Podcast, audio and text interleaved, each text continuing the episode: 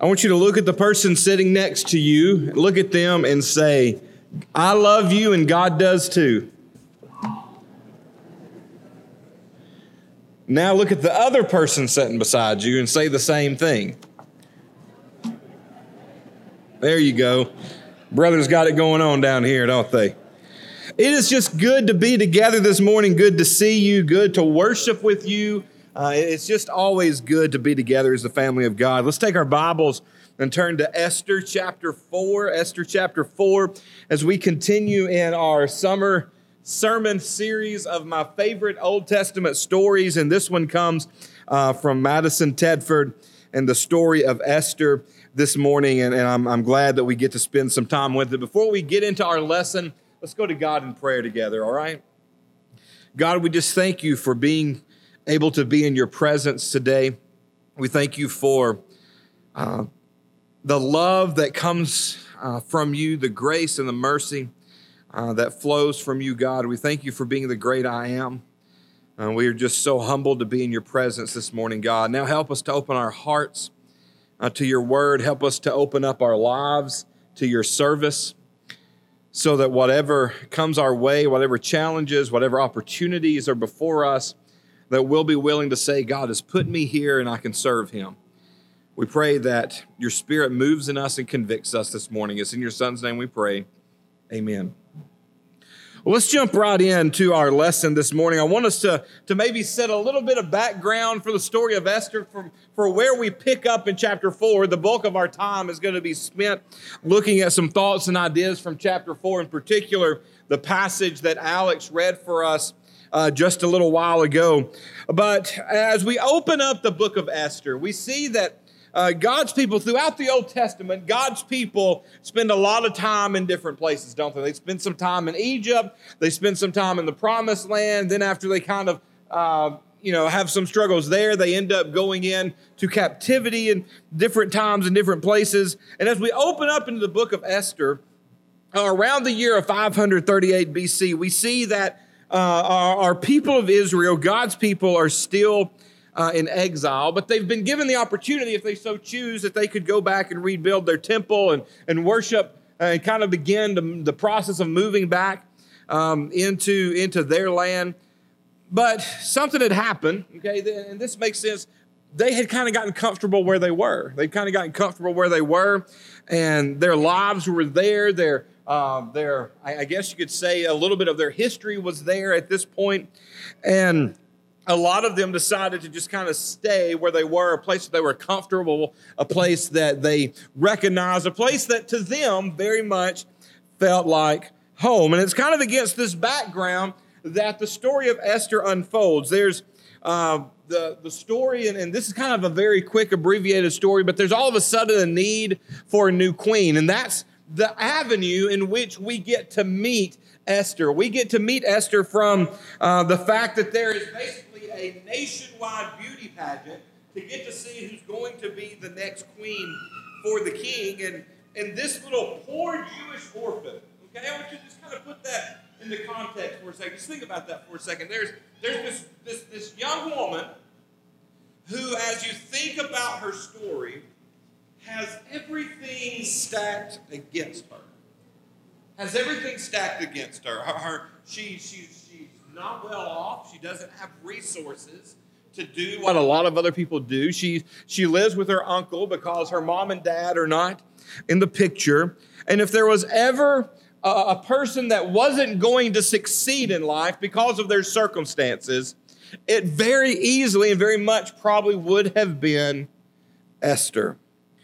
But because of this all of a sudden beauty pageant, Esther gets the opportunity to kind of come to the forefront of a nation and the forefront of God's story simply because of one thing because of her beauty, the thing that God had blessed her with.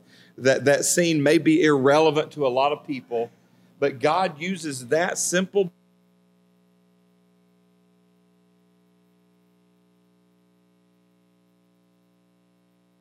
You think about the, uh, the other characters of the story. There's this man named Haman.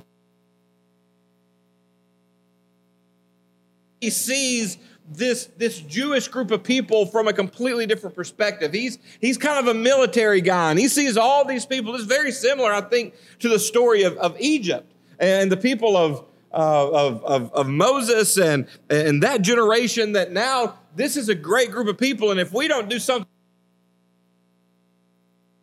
us. And so he comes up with this idea that I'm going to figure out a way to have all of these people killed.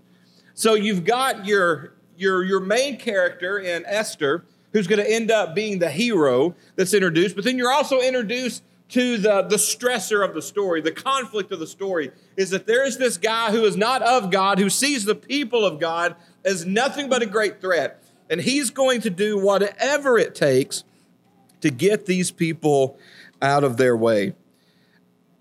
And in between these two individuals is a man named Mordecai, the uncle to Esther, the, the, the kind of the wise sage of the story.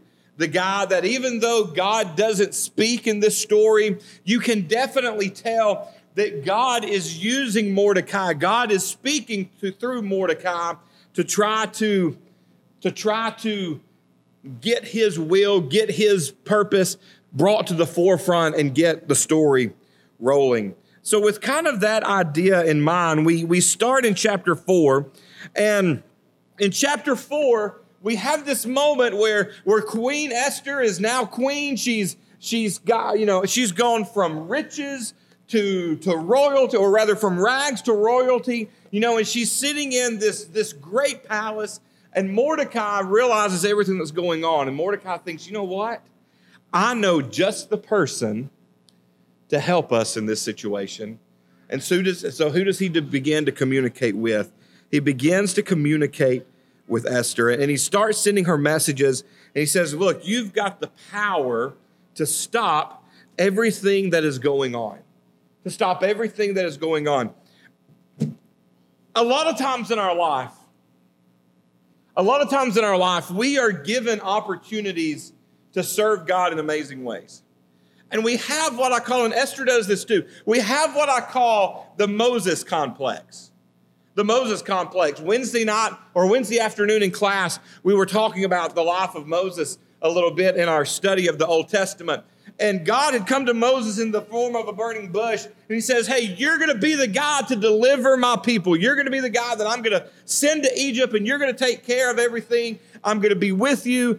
And Moses starts rattling off all these excuses. I can't do it because of this. I can't do it because of that. There's no way I can accomplish it because I've got this issue. I can't accomplish it because I've got that issue. I'm not your guy, God. You may think I'm your guy, but I'm not your guy. And a lot of times we are looking at moments in our faith, moments in our journey with God, where God says, Hey, you're my guy. You're the guy that I've put in this place at this time to accomplish this thing. And we get nervous and we say, I can't do that. I can't be that type of person. I can't lead in that way. I can't serve in that way. I can't teach in that way. I'm not your guy. And I hope when we have those moments in our life, I hope that we all have a Mordecai. Because Mordecai's job throughout this whole story was to remind Esther,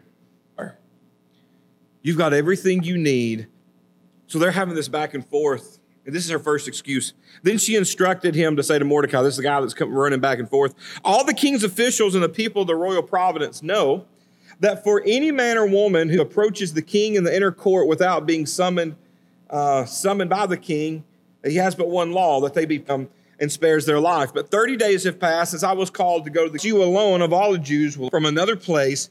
Time is this. Let's stop right. there. Have ever been in a situation where you knew what you needed to do, but you were just scared to death to do it. Anybody ever been in that situation? You knew, hey, I know what I need to do. I know what the right thing to do in this situation is, but I'm scared to death to do what is right. What is right is not always what is easy. Correct? What is right is not always what is easy. And Esther is put in a situation where she knows I've got this influence, I've got this power, I've got this ability. But she says, Mordecai, I'm scared to death to go before the king. I'm scared to death. I'm scared to death to step out on faith. I'm scared to death to lead. I'm scared to death because I know what needs to be done, but I don't know if I can do it. And then Mordecai gets real personal. He says, Don't think just because of your position, you're, you're in a safe situation here. Don't think that just because you're sitting in the palace at the moment means that you're not going to get figured out for who you are. And, but then he makes a very interesting statement. He says, And also don't think that just because you don't do it, that God's not going to find someone else who can. And I love that statement because it reminds me that God's plans don't depend on me. God's plans don't depend on me. God's will can be accomplished however God wants it to. But at the same time, I should find it as an honor that God would ever look at me and say, Matthew, I want you to serve me in my kingdom. I have a job for you. I've given you talents, I've given you abilities, I've blessed you with things, and I've done all of that because I have this thing that needs to be accomplished. And I think you're the guy for it.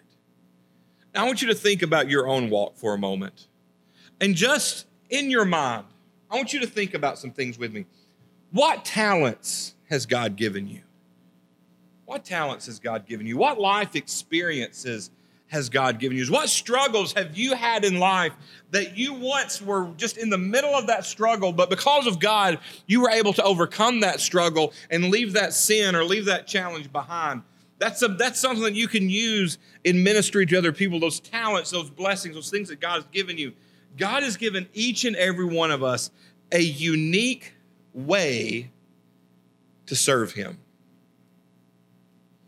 Now, what my job is many times as your minister, your elders, our deacons, our, our, our, Sunday school teachers, our biggest challenge many times is to get you to buy in to the fact that God's given me this and I can use it to serve.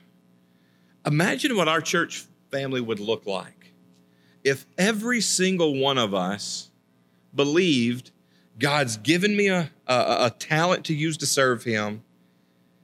And then we took the step and said, I'm going to use it. God's given it to me, and I'm going to use it. If every single one of us had that conviction, I know what God has given me, and I'm not, you may be like, hey, I don't know how I'm going to use it, but I'm going to figure it out. Can you imagine the people that we would reach in this community? Could you imagine that?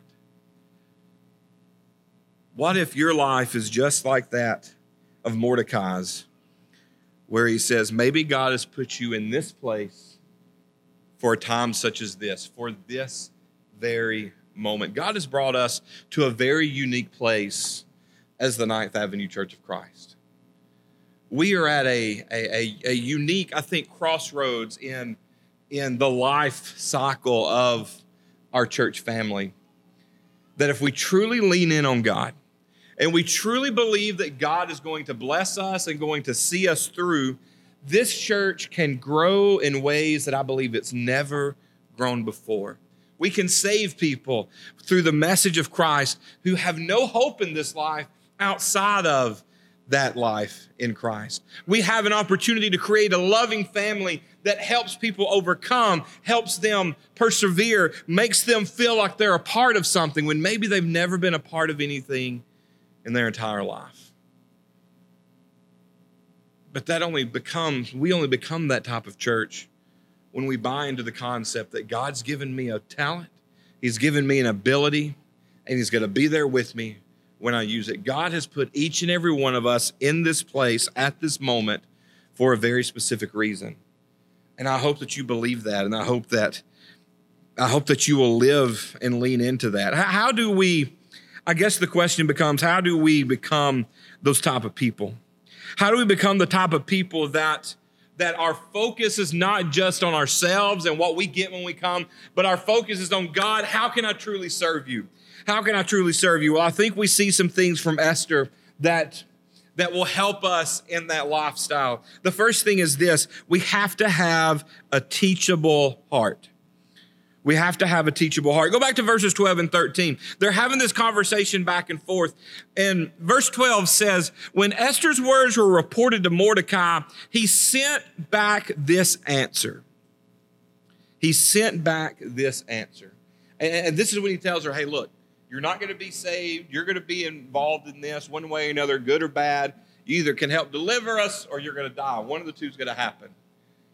But Mordecai knew that Esther was the type of young lady that listened, that contemplated, and grew because of being willing to take advice.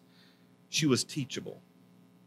You know, it's easy for us, and, and I think we have to be careful with this. It's easy for us sometimes to think that we've got all the right answers. I've got life figured out. I know of a preacher one time that told his eldership they were having a, a, a conversation about some different things, and and in this conversation, one of the elders goes, I think maybe we need to just, just take some time and pray about this and all go study. And this preacher goes, No. He goes, I don't need to study this. He goes, I have all the answers.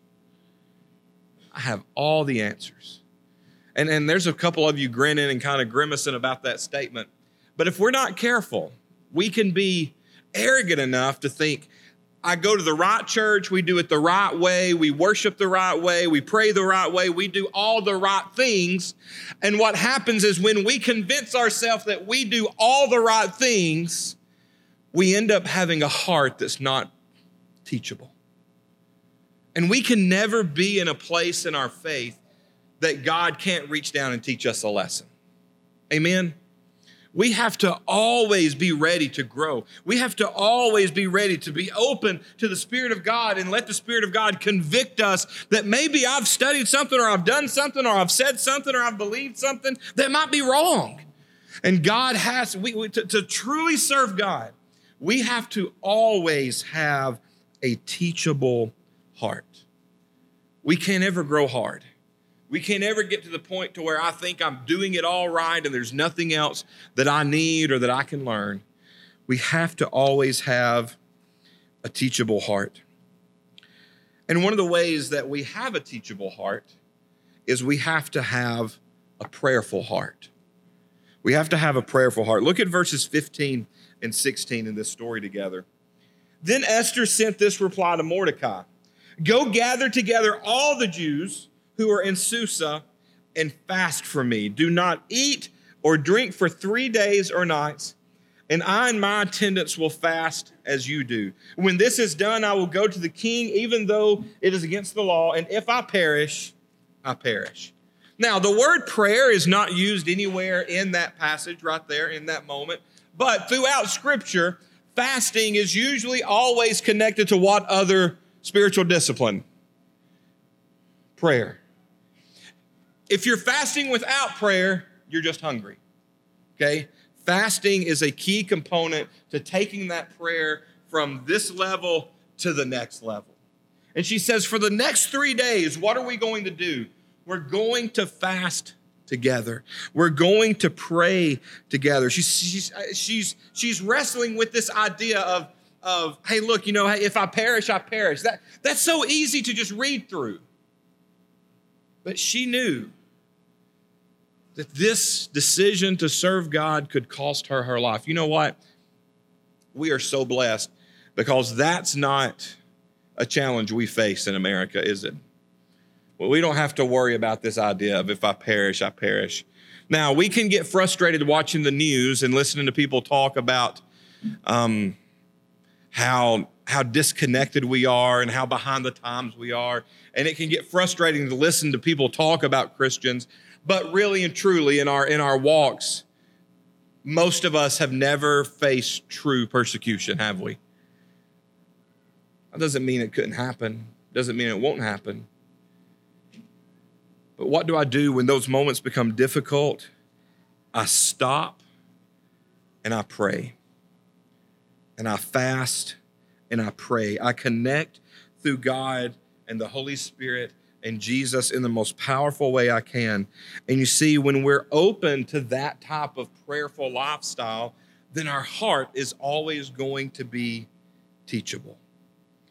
And when we have those two things together, then we are going to be willing to be bold for Christ. And that's exactly what she does here at the end of this little section. She says, If I perish, I perish. She said, I know that, hey, this could go all wrong for me, but this is what God has called me to do. This is where God wants me to be. I, am ready to step out and serve. I'm going to ask you a question that you have to answer for yourself. Are you ready to be bold for God? Are you ready to be bold for God? You see, bold means doing more than sitting in a comfortable air conditioned auditorium. More than sitting in a comfortable air conditioned auditorium. It means more than just giving on Sunday financially. It means stepping out of this building and getting uncomfortable. It means using your talents and your time more maybe than your treasure and understanding that, hey, being bold is about being uncomfortable. And that's okay. That's okay. It's about stepping out of your comfort zone. It's about doing things that you've never done before. It's about being sacrificial before God. You see, it was so probably uplifting to all the Jewish people to know that their girl was in the palace. But it did them no good if her heart wasn't in there right with God. She wasn't willing to be bold. And you see, what happens is when we're willing to be bold, God's power gets put on display in front of everyone.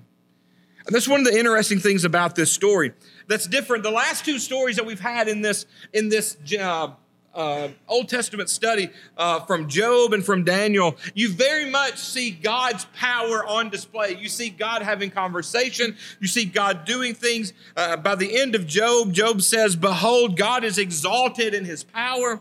Uh, in Daniel, they, they, uh, the king says, "You know, let let uh, the name of God be blessed forever and ever." You know, it's God is seen and God is is active in this story. You never see God being active. But never let the fact that God is invisible cause you to doubt the fact that God is invincible. Because when God has bold followers who are willing to use their talents and their blessings to do bold things, then God will always be present. His work will always be accomplished. We will always be blessed, and His church will grow. Don't forget, though, that there has to be a connection between the bold plan of God and the bold people of God. They both have to be present for, for things to work in a godly direction. There's so much more to the story of Esther, but as I think about as I think about her story, that's what I walk away with. I walk away with the importance of boldness of being willing to say, Hey, God, teach me what you need to teach me, push me in the direction you need to push me. Don't let me be comfortable. Don't let me be comfortable. Don't let me settle for comfortable Christianity. Do you want me to tell you why the church is not growing in America like it was 30 years ago? Because of comfortable Christianity. That's not what we need to be about. Let us be a bold church and let us serve God in that way. Let's close with a word of prayer. God, I thank you for this time. I thank you for the chance to just be in your presence. And I just pray, God, that we're able to turn this town upside down for you, that we're willing to, to get out of the walls of this building, to make a difference, to, to, to share you in every conversation that we have through the week, to let our light shine, God. Don't let that just be a song, let it be our lifestyle, to let our light shine everywhere we go, all around our neighborhood, God. God, I thank you for the story of Esther. It's so powerful to know that no matter where we come from, no matter what we face, no matter the challenges, as long as we lean in on you, you will use us to do great things in your service. Help us to be willing to do that. Help us to be willing to get out of our comfort zone and, and to serve you in greater ways. I know that boldness does not happen overnight. I know that our light does not become a great beam but just by the flip of a switch in our life, sometimes that it's a journey, that it's a process. So, as we've talked about, God, help us to be teachable. Help us to be willing to be convicted by things that you teach, not things of the world, but things that you truly teach. Help us to be willing to change when we're convicted and walk in a different way. Help us to walk in the light, God. It's in your Son's name we pray. Amen.